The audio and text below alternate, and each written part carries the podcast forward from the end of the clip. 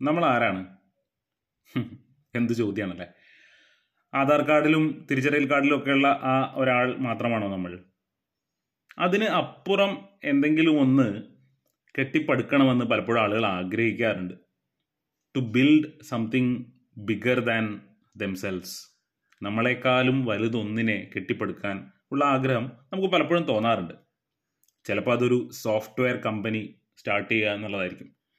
ചിലപ്പോൾ ഒരു സക്സസ്ഫുൾ ആയിട്ടുള്ള വ്ളോഗ് റൺ ചെയ്യുക എന്നുള്ളതായിരിക്കും. ഒരു ഇൻസ്റ്റാഗ്രാമിലെ ഒരു വളരെ പോപ്പുലർ ആയിട്ടുള്ള ഒരു ക്രിയേറ്റർ ആവുക എന്നുള്ളതായിരിക്കും. ചിലപ്പോൾ ഒരു ആർട്ടിസ്റ്റ് ആവുക എന്നുള്ളതായിരിക്കും. ഒരു ചിത്രം വരയ്ക്കുന്ന ചിത്രകാരനോ ചിത്രകാരിയോ ആവുക എന്നുള്ളതായിരിക്കും. ചിലപ്പോൾ ഒരു ഡാൻസർ ആവുക എന്നുള്ളതായിരിക്കും. ചിലപ്പോൾ ഒരു എഴുത്തുകാരനോ എഴുത്തുകാരിയോ ആവുക എന്നുള്ളതായിരിക്കും. അപ്പോൾ ഇത്തരത്തിലുള്ള ക്രിയേറ്റീവ് ആയിട്ടുള്ള സ്വപ്നങ്ങൾ നമുക്ക് പലപ്പോഴും ഉണ്ടാവാറുണ്ട്. പക്ഷേ ഈ സ്വപ്നങ്ങളൊക്കെ ഉണ്ടാവുമെങ്കിലും ചിലരെങ്കിലും ഇത് ആരോടും പറയാതെ പതുക്കെ രഹസ്യമായി ഉള്ളിൽ കൊണ്ടുനടക്കുക ചെയ്യാറ്. കാരണം ആരോടെങ്കിലും പറഞ്ഞു കഴിഞ്ഞാൽ മുൻപൊക്കെ സംഭവിച്ചിട്ടുള്ളത് പോലെ ഞാനൊന്നും പിന്നെ ചെയ്തില്ലെങ്കിലോ ഇപ്പം നാണം കെടുമല്ലോ ഫേസ്ബുക്കിലൊക്കെ പോസ്റ്റ് ഇട്ടിട്ട് ഒന്നും ചെയ്തില്ലെങ്കിൽ പിന്നെ ചീത്ത പേരാവും. അപ്പോൾ അതുകൊണ്ട് പിന്നെ ആരോടും പറയാതെ രഹസ്യമായിട്ട് കൊണ്ടു നടക്കും. ഇനി ചില ആളുകൾ ഇത് പബ്ലിഷ് ചെയ്യും. പക്ഷെ പബ്ലിഷ് ചെയ്യുന്നതോടുകൂടി നേരത്തെ പറഞ്ഞതുപോലെ അതിന്റെ ഒരു സ്പിരിറ്റൊക്കെ പോവും പിന്നെ ഒന്നും ചെയ്യില്ല. ഇനിയും ചില ആളുകൾ ചില കാര്യങ്ങളൊക്കെ ചെയ്യും കുറച്ചൊക്കെ മുന്നോട്ട് പോകും പിന്നെ ഒരു കൺഫ്യൂഷനൊക്കെ അടിച്ച് നിർത്തിപ്പോരും. വേറെ ചില ആളുകൾ കുറച്ചധികം മുന്നോട്ട് പോകും പക്ഷെ റിസൾട്ട് ഒന്നും കാണുന്നില്ല എന്ന് കണ്ടിട്ട് തിരിച്ചു നിർത്തിപ്പോരും. അപ്പം ഇങ്ങനെ പലതരത്തിലുള്ള ആളുകളുണ്ട്. എന്തുകൊണ്ടാണ് നമുക്ക് ഈ ക്രിയേറ്റീവ് ആയിട്ടുള്ള സ്വപ്നങ്ങളൊക്കെ ഉണ്ടായിട്ടും നമ്മൾ മുന്നോട്ട് പോകാത്തത് എന്തുകൊണ്ടാണ് നമ്മൾ സ്റ്റക്ക് ആവുന്നത്? ഇതാണ് ഇന്നത്തെ എപ്പിസോഡിൽ നമ്മൾ ചർച്ച ചെയ്യുന്നത്. This is Vineeth creative courage coach and speaker നിങ്ങൾ കേൾക്കുന്നത് ക്രിയേറ്റിംഗ് വിത്ത് വിനീത് പോഡ്കാസ്റ്റ്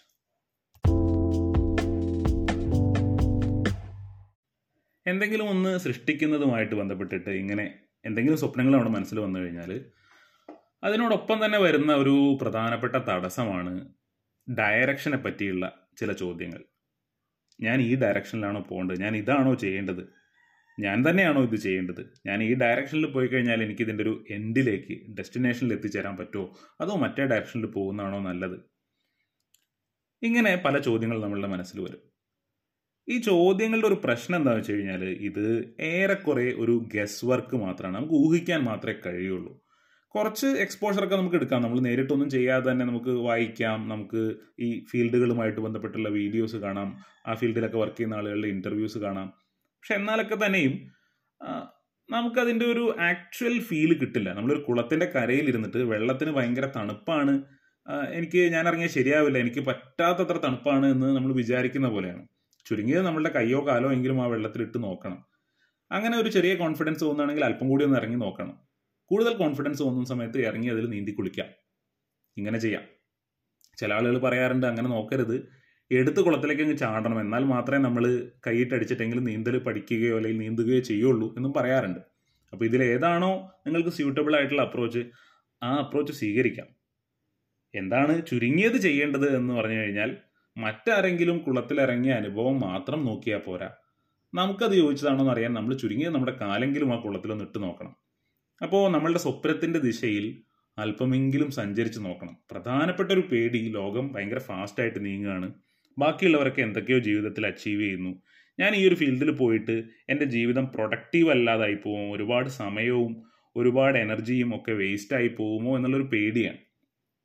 ആ പേടിയെ നമ്മൾ ഫേസ് ചെയ്തേ പറ്റൂ. എന്തെങ്കിലും വലിയതൊന്ന് ബിൽഡ് ചെയ്യാനാണ് നമ്മൾ ആഗ്രഹിക്കുന്നതെങ്കിൽ. ഈ പ്രൊഡക്റ്റീവ് ആയ പല ആളുകളും അവർ പ്രൊഡക്റ്റീവ് ആയത് അവർ സ്പെൻഡ് ചെയ്ത അൺപ്രൊഡക്റ്റീവ് ആയിട്ടുള്ള മണിക്കൂറുകളിലൂടെ ആയിരിക്കും. എപ്പോഴും നമുക്ക് ജീവിതത്തിൽ പ്രൊഡക്റ്റീവ് ആവാൻ കഴിയില്ല. നമ്മുടെ ഒരു യാത്രയുടെ തുടക്കത്തിൽ പലപ്പോഴും നമുക്ക് ഒരുപാട് അവ്യക്തതകൾ ഉണ്ടാവും. അപ്പോൾ നമ്മൾ സൃഷ്ടിക്കുന്ന കാര്യങ്ങളൊക്കെ തന്നെ വളരെ സോളിഡ് ആയിട്ടുള്ള ഒരു പ്രൊഡക്റ്റായി മാറിക്കൊള്ളണമെന്നില്ല. ലോകത്തിന് അപ്പോൾ തന്നെ സ്വീകരിക്കാൻ പറ്റിയ രൂപത്തിലുള്ള ഒരു വർക്കായിട്ടത് മാറിക്കൊള്ളണമെന്നില്ല. അപ്പോൾ അതുകൊണ്ട് നമുക്ക് കാര്യങ്ങൾ മനസ്സിലാക്കാനും കാര്യങ്ങൾ എക്സ്പെരിമെന്റ് ചെയ്യാനും എക്സ്പ്ലോർ ചെയ്യാനും ഒക്കെയുള്ള ഒരു സമയം ഒരു ചുരുങ്ങിയ സമയം ഓരോ ദിവസവും നമുക്ക് ഒരല്പം അൺപ്രൊഡക്റ്റീവ് അവേഴ്സ് ആയിട്ട് അത്ര പ്രൊഡക്റ്റീവ് അല്ലാത്ത മണിക്കൂറുകളായിട്ട് തുടക്കത്തിൽ മാറ്റി മാറ്റിവെക്കാൻ കഴിയുമെങ്കിൽ വളരെ നല്ലതാണ്. ഞാനിത് പറയുമ്പോൾ എന്റെ മനസ്സിൽ വരുന്ന ആകെയുള്ള ഒരു റിസ്ക് നമ്മൾ കാര്യങ്ങൾ പഠിക്കുകയും പഠിച്ചുകൊണ്ടേയിരിക്കുകയും പിന്നെയും പിന്നെയും ഒരുപാട് കാര്യങ്ങൾ വീഡിയോസൊക്കെ കാണുകയും കോഴ്സുകൾ അറ്റൻഡ് ചെയ്യുകയും ഒക്കെ ചെയ്തിട്ട് നമ്മളൊന്നും സൃഷ്ടിക്കാത്ത ഒരവസ്ഥ വരുമോ എന്നുള്ളതാണ്. അതൊരു റിസ്ക് ആണ്. അപ്പോൾ ഞാൻ നേരത്തെ പറഞ്ഞത് വളരെ സോളിഡ് ആയിട്ടുള്ള ഒരു പ്രൊഡക്റ്റ് ലോകം സ്വീകരിക്കുന്ന ഒരു പ്രൊഡക്റ്റ് ആയിട്ട് നമ്മൾ ചെയ്യുന്ന കാര്യം എത്തിയിട്ടുണ്ടാവില്ല. പക്ഷെ എപ്പോഴും നമ്മളൊരു സൃഷ്ടിയിലേക്ക് നീങ്ങിക്കൊണ്ടേയിരിക്കണം. നമ്മൾ ഒരുപാട് കാര്യങ്ങൾ പഠിക്കുന്നു പക്ഷെ ഒന്നും ചെയ്യുന്നില്ല എന്നുള്ള അവസ്ഥ നല്ലതല്ല. ലോകം സ്വീകരിച്ചാലും ഇല്ലെങ്കിലും മറ്റുള്ളവർക്ക് ഇഷ്ടപ്പെട്ടാലും ഇല്ലെങ്കിലും നമ്മൾ ചെയ്യുന്ന വർക്കിനെ ഒരു പ്രൊഡക്റ്റാക്കി മാറ്റുക അതിനെ ഒരു സൃഷ്ടിയാക്കി മാറ്റുക നമ്മളൊരു പ്രവൃത്തി ചെയ്തുകൊണ്ടിരിക്കുക എന്നുള്ളത് വളരെ പ്രധാനമാണ്. ഇനി പോകേണ്ട ഡയറക്ഷനെ കുറിച്ചൊക്കെ കുറേയൊക്കെ വ്യക്തതയായി കുറേയൊക്കെ വ്യക്തതയുണ്ട്. ഇങ്ങനെയുള്ള ഒരു അവസ്ഥയിൽ പലപ്പോഴും പിന്നെ ആളുകൾ സ്റ്റക്ക് ആവാറുള്ള ഒരു പോയിന്റ് ഐഡിയയിലാണ് എനിക്ക് അങ്ങനെ ബ്രില്യന്റ് ഐഡിയാസ് ഒന്നുമില്ല. എന്റെ ഐഡിയാസ് അങ്ങനെ വളരെ ക്രിയേറ്റീവോ ഇന്നോവേറ്റീവോ ആയിട്ടുള്ള ഐഡിയാസ് ഒന്നുമല്ല. പലതും പൊട്ടത്തരാണ്. ബിലോ ആവറേജ് ഐഡിയാസോ അല്ലെങ്കിൽ ആവറേജ് ഐഡിയാസോ ആണ് എന്റെ കയ്യിലുള്ളത്. മറ്റുള്ളവരെയൊക്കെ നോക്കൂ അവരൊക്കെ എന്തോരം ബ്രില്യന്റ് ഐഡിയാസ് ആണ് ഷെയർ ചെയ്യുന്നത്. എന്തൊക്കെ ബ്രില്യന്റ് ആയിട്ടുള്ള കാര്യങ്ങളാണ് അവർ ചെയ്യുന്നത്? ഇങ്ങനെ പലരും ചിന്തിക്കാറുണ്ട്. ഇങ്ങനെ ഐഡിയാസിനെ കുറിച്ച് നമ്മൾ ചിന്തിക്കുന്ന സമയത്ത് ഒരു പ്രധാനപ്പെട്ട കാര്യം അങ്ങനെ എപ്പോഴും ബ്രില്യന്റ് ആയിരിക്കാൻ ആർക്കും കഴിയില്ല. ആരെങ്കിലും ബ്രില്യന്റ് ആണ് ഒരു ബ്രില്യന്റ് ഐഡിയാസ് മാത്രം ഉള്ളവരാണ് എന്ന് നമുക്ക് തോന്നുകയാണെങ്കിൽ അത് പലപ്പോഴും അവരുടെ ഹൈലൈറ്റ് ചെയ്ത് നിൽക്കുന്ന രണ്ടോ മൂന്നോ ഐഡിയാസ് ആയിരിക്കും. അത് മാത്രമേ നമ്മൾ ഹൈലൈറ്റ് ചെയ്ത് കാണുന്നുണ്ടാവുള്ളൂ. ബാക്കി പലതും ജനങ്ങൾ മറന്നു പോയിട്ടുണ്ടാവും. ആളുകൾ മറന്നു പോയിട്ടുണ്ടാവും നമ്മളും മറന്നു പോയിട്ടുണ്ടാവും. ഒക്കേഷണലി വരുന്ന ഒന്നോ രണ്ടോ മൂന്നോ ബ്രില്യന്റ് ഐഡിയാസ് മതി ഒരാൾ ശ്രദ്ധിക്കപ്പെടാൻ ഒരാൾ സക്സസ്ഫുൾ ആവാൻ അയാളുടെ കരിയറിലും ലൈഫിലും അയാൾ മുന്നോട്ട് പോകാൻ. അപ്പം നമ്മൾ ആകെ ചെയ്യേണ്ടത് ഒക്കേഷണലി ആ ഒന്നോ രണ്ടോ മൂന്നോ ബ്രില്യന്റ് ഐഡിയാസ് പുറത്തു വരുന്ന രീതിയിൽ ഒരുപാട് ഐഡിയാസ് എക്സ്പെരിമെന്റ് ചെയ്യുക ഒരുപാട് ഐഡിയാസ് ഷെയർ ചെയ്യുക. എപ്പോഴും ഇതൊരു ബ്രില്യന്റ് ഐഡിയ ആവണം എന്നുള്ള പ്രഷറിന് കീഴ്പ്പെടാതിരിക്കുക എന്നുള്ളതാണ്.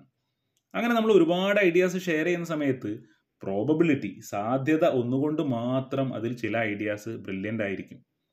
അപ്പോൾ നമ്മളൊരു ബ്ലോഗ് എഴുതുകയാണെങ്കിൽ എല്ലാ ദിവസവും ഒരു ബ്രില്യന്റ് ഐഡിയയ്ക്ക് വേണ്ടി വെയിറ്റ് ചെയ്യേണ്ടതില്ല. വളരെ ഒബ്വിയസ് ആയിട്ടുള്ള ആവറേജ് ആയിട്ടുള്ള ചില തോട്ട്സ് നമുക്ക് ഷെയർ ചെയ്യാം.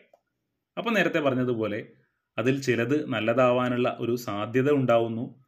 മാത്രമല്ല ഇങ്ങനെ നമ്മൾ ഷെയർ ചെയ്ത് ഷെയർ ചെയ്ത് അതിന് ഫീഡ്ബാക്ക് കിട്ടി അതിൽ നിന്ന് കാര്യങ്ങൾ മനസ്സിലാക്കി വരുന്ന സമയത്ത് നമ്മൾ ഷെയർ ചെയ്യുന്ന ഒരു ഐഡിയ ഒരു എബോ ആവറേജ് ഐഡിയ ആവാനോ അല്ലെങ്കിൽ ഒരു ബ്രില്യന്റ് ഐഡിയ ആവാനോ ഉള്ള സാധ്യത കൂടി വരികയും ചെയ്യും.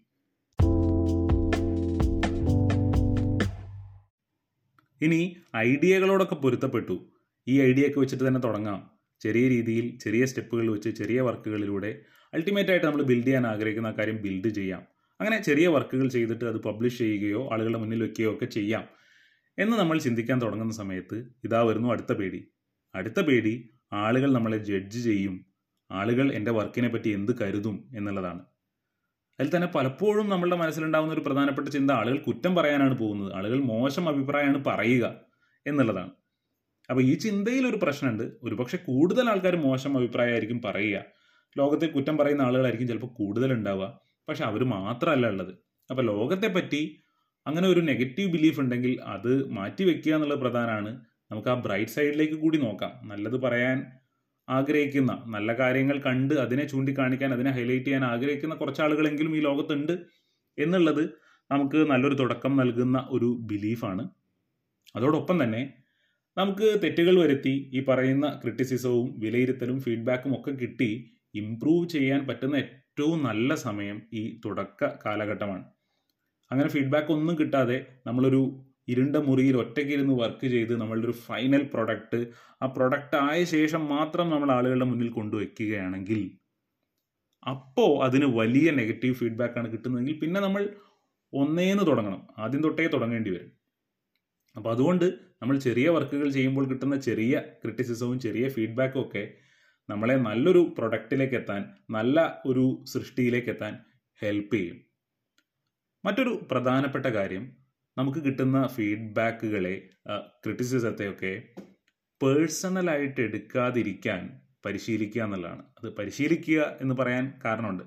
കാരണം അത് തുടക്കത്തിൽ ഭയങ്കര ബുദ്ധിമുട്ടാണ്. പലപ്പോഴും നമുക്ക് കിട്ടുന്ന വിമർശനങ്ങൾ നമ്മളുടെ സെൽഫ് വെർത്തിനെ തന്നെ ബാധിക്കാറുണ്ട്. ഓ ഞാൻ അത്ര മോശക്കാരനാണ് എനിക്ക് അത്രയും വിലയേ ഉള്ളൂ എനിക്ക് അത്രയും കഴിവേ ഉള്ളൂ എന്ന നിലയ്ക്ക് നമ്മളുടെ ഒരു വിലയെ തന്നെ അത് ഇടിക്കാൻ സാധ്യതയുണ്ട്. അപ്പോൾ അതുകൊണ്ട് സമയമെടുത്ത് മാത്രം നമുക്ക് ഒരുപക്ഷെ പ്രാക്ടീസ് ചെയ്യാൻ കഴിയുന്ന ഒരു കാര്യമാണ് കാര്യങ്ങളെ പേഴ്സണലായി കാണാതെ കാര്യങ്ങളെ പ്രൊഫഷണലായി കാണുക. ഇപ്പോൾ എന്റെ കാര്യം പറയുകയാണെങ്കിൽ വിനീത് എന്നുള്ള ഒരു വ്യക്തിയുമുണ്ട് വിനീത് എന്ന ഒരു പ്രൊഫഷണലും ഉണ്ട് അല്ലെങ്കിൽ ആ ഒരു ആർട്ടിസ്റ്റുമുണ്ട് അപ്പോൾ വിനീത് എന്ന ആ ആർട്ടിസ്റ്റ് അല്ലെങ്കിൽ പ്രൊഫഷണൽ ചെയ്യുന്ന ആ വർക്ക് ആ വർക്കിന് കിട്ടുന്ന ഫീഡ്ബാക്ക് ആ ആർട്ടിസ്റ്റിന് അതേപോലെ അയാളുടെ വർക്കിന് കിട്ടുന്ന ഫീഡ്ബാക്ക് മാത്രമാണ് അത് വിനീത് എന്ന വ്യക്തിയുടെ സെൽഫ് വർത്തിനെ അത് ഇടിക്കരുത്.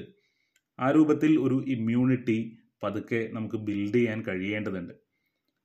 അപ്പോൾ എന്ത് തോട്ട്സ് ആദ്യമായിട്ട് ഓട്ടോമാറ്റിക്കായിട്ട് നമ്മുടെ മനസ്സിൽ വന്നു കഴിഞ്ഞാലും ഒരു ക്രിറ്റിസിസം കിട്ടുന്ന സമയത്ത് ആദ്യം നമ്മുടെ മനസ്സിൽ വരുന്ന ഓട്ടോമാറ്റിക് തോട്ട് എന്തായാലും അപ്പോൾ തന്നെ ഈ ഒരു ചിന്ത കൊണ്ട് അതിനെ നേരിടാൻ ശ്രമിക്കുക. അതിനെ റീഫ്രൈസ് ചെയ്യുക. അത് വിനീത് എന്ന വ്യക്തിയുടെ മൂല്യത്തെ കുറയ്ക്കുന്നില്ല. വിനീത് എന്ന പ്രൊഫഷണൽ അല്ലെങ്കിൽ ആർട്ടിസ്റ്റ് അയാൾ നടത്തുന്ന ആ സൃഷ്ടിക്ക് കിട്ടിയ ഒരു ഫീഡ്ബാക്ക് ആണത്. ആ സൃഷ്ടിയെ എങ്ങനെ ഇമ്പ്രൂവ് ചെയ്യാം എന്നുള്ള രൂപത്തിൽ അതിനെ നോക്കിക്കാണാൻ ശ്രമിക്കുക.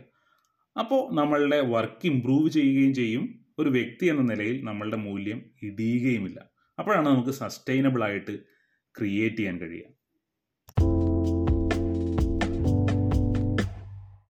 നേരത്തെ പറഞ്ഞ ബുദ്ധിമുട്ടുകളൊക്കെ ഫേസ് ചെയ്തിട്ട് നമ്മൾ കുറച്ച് നാൾ വർക്ക് ചെയ്തു. പക്ഷേ കുറച്ച് നാൾ വർക്ക് ചെയ്തിട്ട് നമുക്കൊരു സോളിഡ് ആയിട്ടുള്ള പ്രൊഡക്റ്റ് ബിൽഡ് ചെയ്യാൻ നമ്മുടെ ബ്രാൻഡ് ബിൽഡ് ചെയ്യാൻ നമുക്ക് കഴിഞ്ഞിട്ടില്ല. നമ്മൾ ആഗ്രഹിച്ച ആ ഒരു സൃഷ്ടിയിലേക്ക് പൂർണ രൂപത്തിൽ എത്താൻ നമുക്ക് കഴിഞ്ഞിട്ടില്ല. അപ്പോൾ നമുക്ക് സെൽഫ് ഡൗട്ട് തുടങ്ങും. ഞാൻ ഇത് തന്നെയാണോ ചെയ്യേണ്ടത്? എനിക്കിത് ചെയ്യാനുള്ള കഴിവുണ്ടോ? എനിക്കിത് ചെയ്യാനുള്ള യോഗ്യതയുണ്ടോ? എന്റെ ഡയറക്ഷൻ തെറ്റിപ്പോയോ? അങ്ങനെ നമ്മൾ ഈ യാത്രയൊക്കെ നിർത്തി നിരാശയിലാണ്ട് കുറേ നാൾ വെറുതെ ഇരിക്കും ചിലപ്പോൾ ചിലപ്പോൾ നമ്മൾ വേറെ എന്തെങ്കിലും പരിപാടി തുടങ്ങും അതിൽ കുറച്ച് നാൾ അങ്ങനെ മുന്നോട്ട് പോകും പിന്നീട് അതും നിർത്തും അങ്ങനെ ഒരു ലൂപ്പിലേക്ക് പോകും മിക്കവാറും സാഹചര്യങ്ങളിൽ സംഭവിക്കുന്നത് എന്താണെന്ന് വെച്ച് കഴിഞ്ഞാൽ നമ്മൾ ചെയ്തുകൊണ്ടിരിക്കുന്ന ഒരു വർക്ക് നമ്മളുടെ ഒരു ഫൗണ്ടേഷൻ ബിൽഡ് ചെയ്യുന്നുണ്ടാവും. നമ്മളുടെ സ്കിൽസ് ബിൽഡ് ചെയ്യുന്നുണ്ടാവും നമ്മുടെ അറിവ് ബിൽഡ് ചെയ്യുന്നുണ്ടാവും നമ്മുടെ എക്സ്പീരിയൻസ് ബിൽഡ് ചെയ്യുന്നുണ്ടാവും. പതുക്കെ പതുക്കെ കമ്മ്യൂണിറ്റിയിൽ നമ്മളുടെ ട്രസ്റ്റ് ബിൽഡ് ചെയ്യുന്നുണ്ടാവും. ആളുകൾക്ക് നമ്മളോട് പതുക്കെ പതുക്കെ ട്രസ്റ്റ് തോന്നി തുടങ്ങിയിട്ടുണ്ടാവും. നമ്മൾ റെഗുലറായിട്ട് ഇന്ന രൂപത്തിൽ ഇന്ന വർക്ക് ഇന്ന രീതിയിൽ ചെയ്യുന്ന ഒരാളാണ്. അങ്ങനെ പതുക്കെ പതുക്കെ ഒരു കമ്മ്യൂണിറ്റി തന്നെ ബിൽഡ് ചെയ്ത് വരുന്നുണ്ടാവും. ഇങ്ങനെ ബിൽഡ് ചെയ്ത് വരുന്ന ഈ തുടക്ക കാലഘട്ടത്തിൽ ഒരു എക്സ്പൊണൻഷ്യൽ ആയിട്ടുള്ള ഒരു വലിയൊരു എക്സ്പ്ലോഷൻ പോലെ നമുക്ക് വലിയ നമ്പേഴ്സിലേക്ക് എത്തുന്നത് കാണാൻ കഴിയില്ല. പക്ഷെ ഇതൊരു മുള നടുന്നത് പോലെയാണ്. ഈ ഭൂമിക്കടിയിൽ ഇതിന് വേര് ആഴ്ന്ന ശേഷം മാത്രമാണ് ഇത് ഭൂമിക്ക് മുകളിലേക്ക് വളരുക. അത് നമുക്ക് കാണാൻ കഴിയാത്ത ആ ഒരു കാലഘട്ടത്തിൽ ഈ മുള വളരുന്നില്ലല്ലോ എന്ന് കരുതിയിട്ട് അതിനെ വെട്ടി പറിച്ച് കളഞ്ഞു കഴിഞ്ഞാൽ അല്ലെങ്കിൽ വെട്ടി പറിക്കാൻ ശ്രമിക്കുന്ന സമയത്താണ് നമുക്ക് മനസ്സിലാവുക ഭൂമിക്ക് അടിയിലേക്ക് ഇത് വളർന്നിട്ടുണ്ടായിരുന്നു എന്ന് കുറച്ച് നാൾ കൂടി വെയിറ്റ് ചെയ്തിരുന്നെങ്കിൽ ആ മുള മുകളിലേക്ക് തഴച്ചു വളരുമായിരുന്നു. അപ്പോൾ ഇതിനാണ് കോമ്പൗണ്ട് ഇഫക്റ്റ് എന്ന് പറയുക. നല്ല കാര്യങ്ങളാണെങ്കിലും ചീത്ത കാര്യങ്ങളാണെങ്കിലും നമ്മൾ വിചാരിക്കുന്ന ഒരു ഡെസ്റ്റിനേഷനിലേക്ക് ആ ഒരു റിസൾട്ടിലേക്ക് കാര്യങ്ങൾ എത്തണമെങ്കിൽ അതിന്റേതായിട്ടുള്ള ഒരു സമയമെടുക്കും. അപ്പോൾ നമ്മൾ വഴി മാറി ചിന്തിക്കുന്നതിന് മുമ്പ് ഒരു കാര്യത്തിൽ നിന്ന് ക്വിറ്റ് ചെയ്യുന്നതിന് മുമ്പ് ഒരു മിനിമം എമൗണ്ട് ഓഫ് എഫേർട്ട് അതിലേക്ക് ഇട്ടിട്ടുണ്ടാവണം. ഒരു മിനിമം സമയം അതിൽ സ്പെൻഡ് ചെയ്തിട്ടുണ്ടാവണം. ചില സ്ട്രാറ്റജീസ് മാറി മാറി പരീക്ഷിച്ചിട്ടുണ്ടാവണം.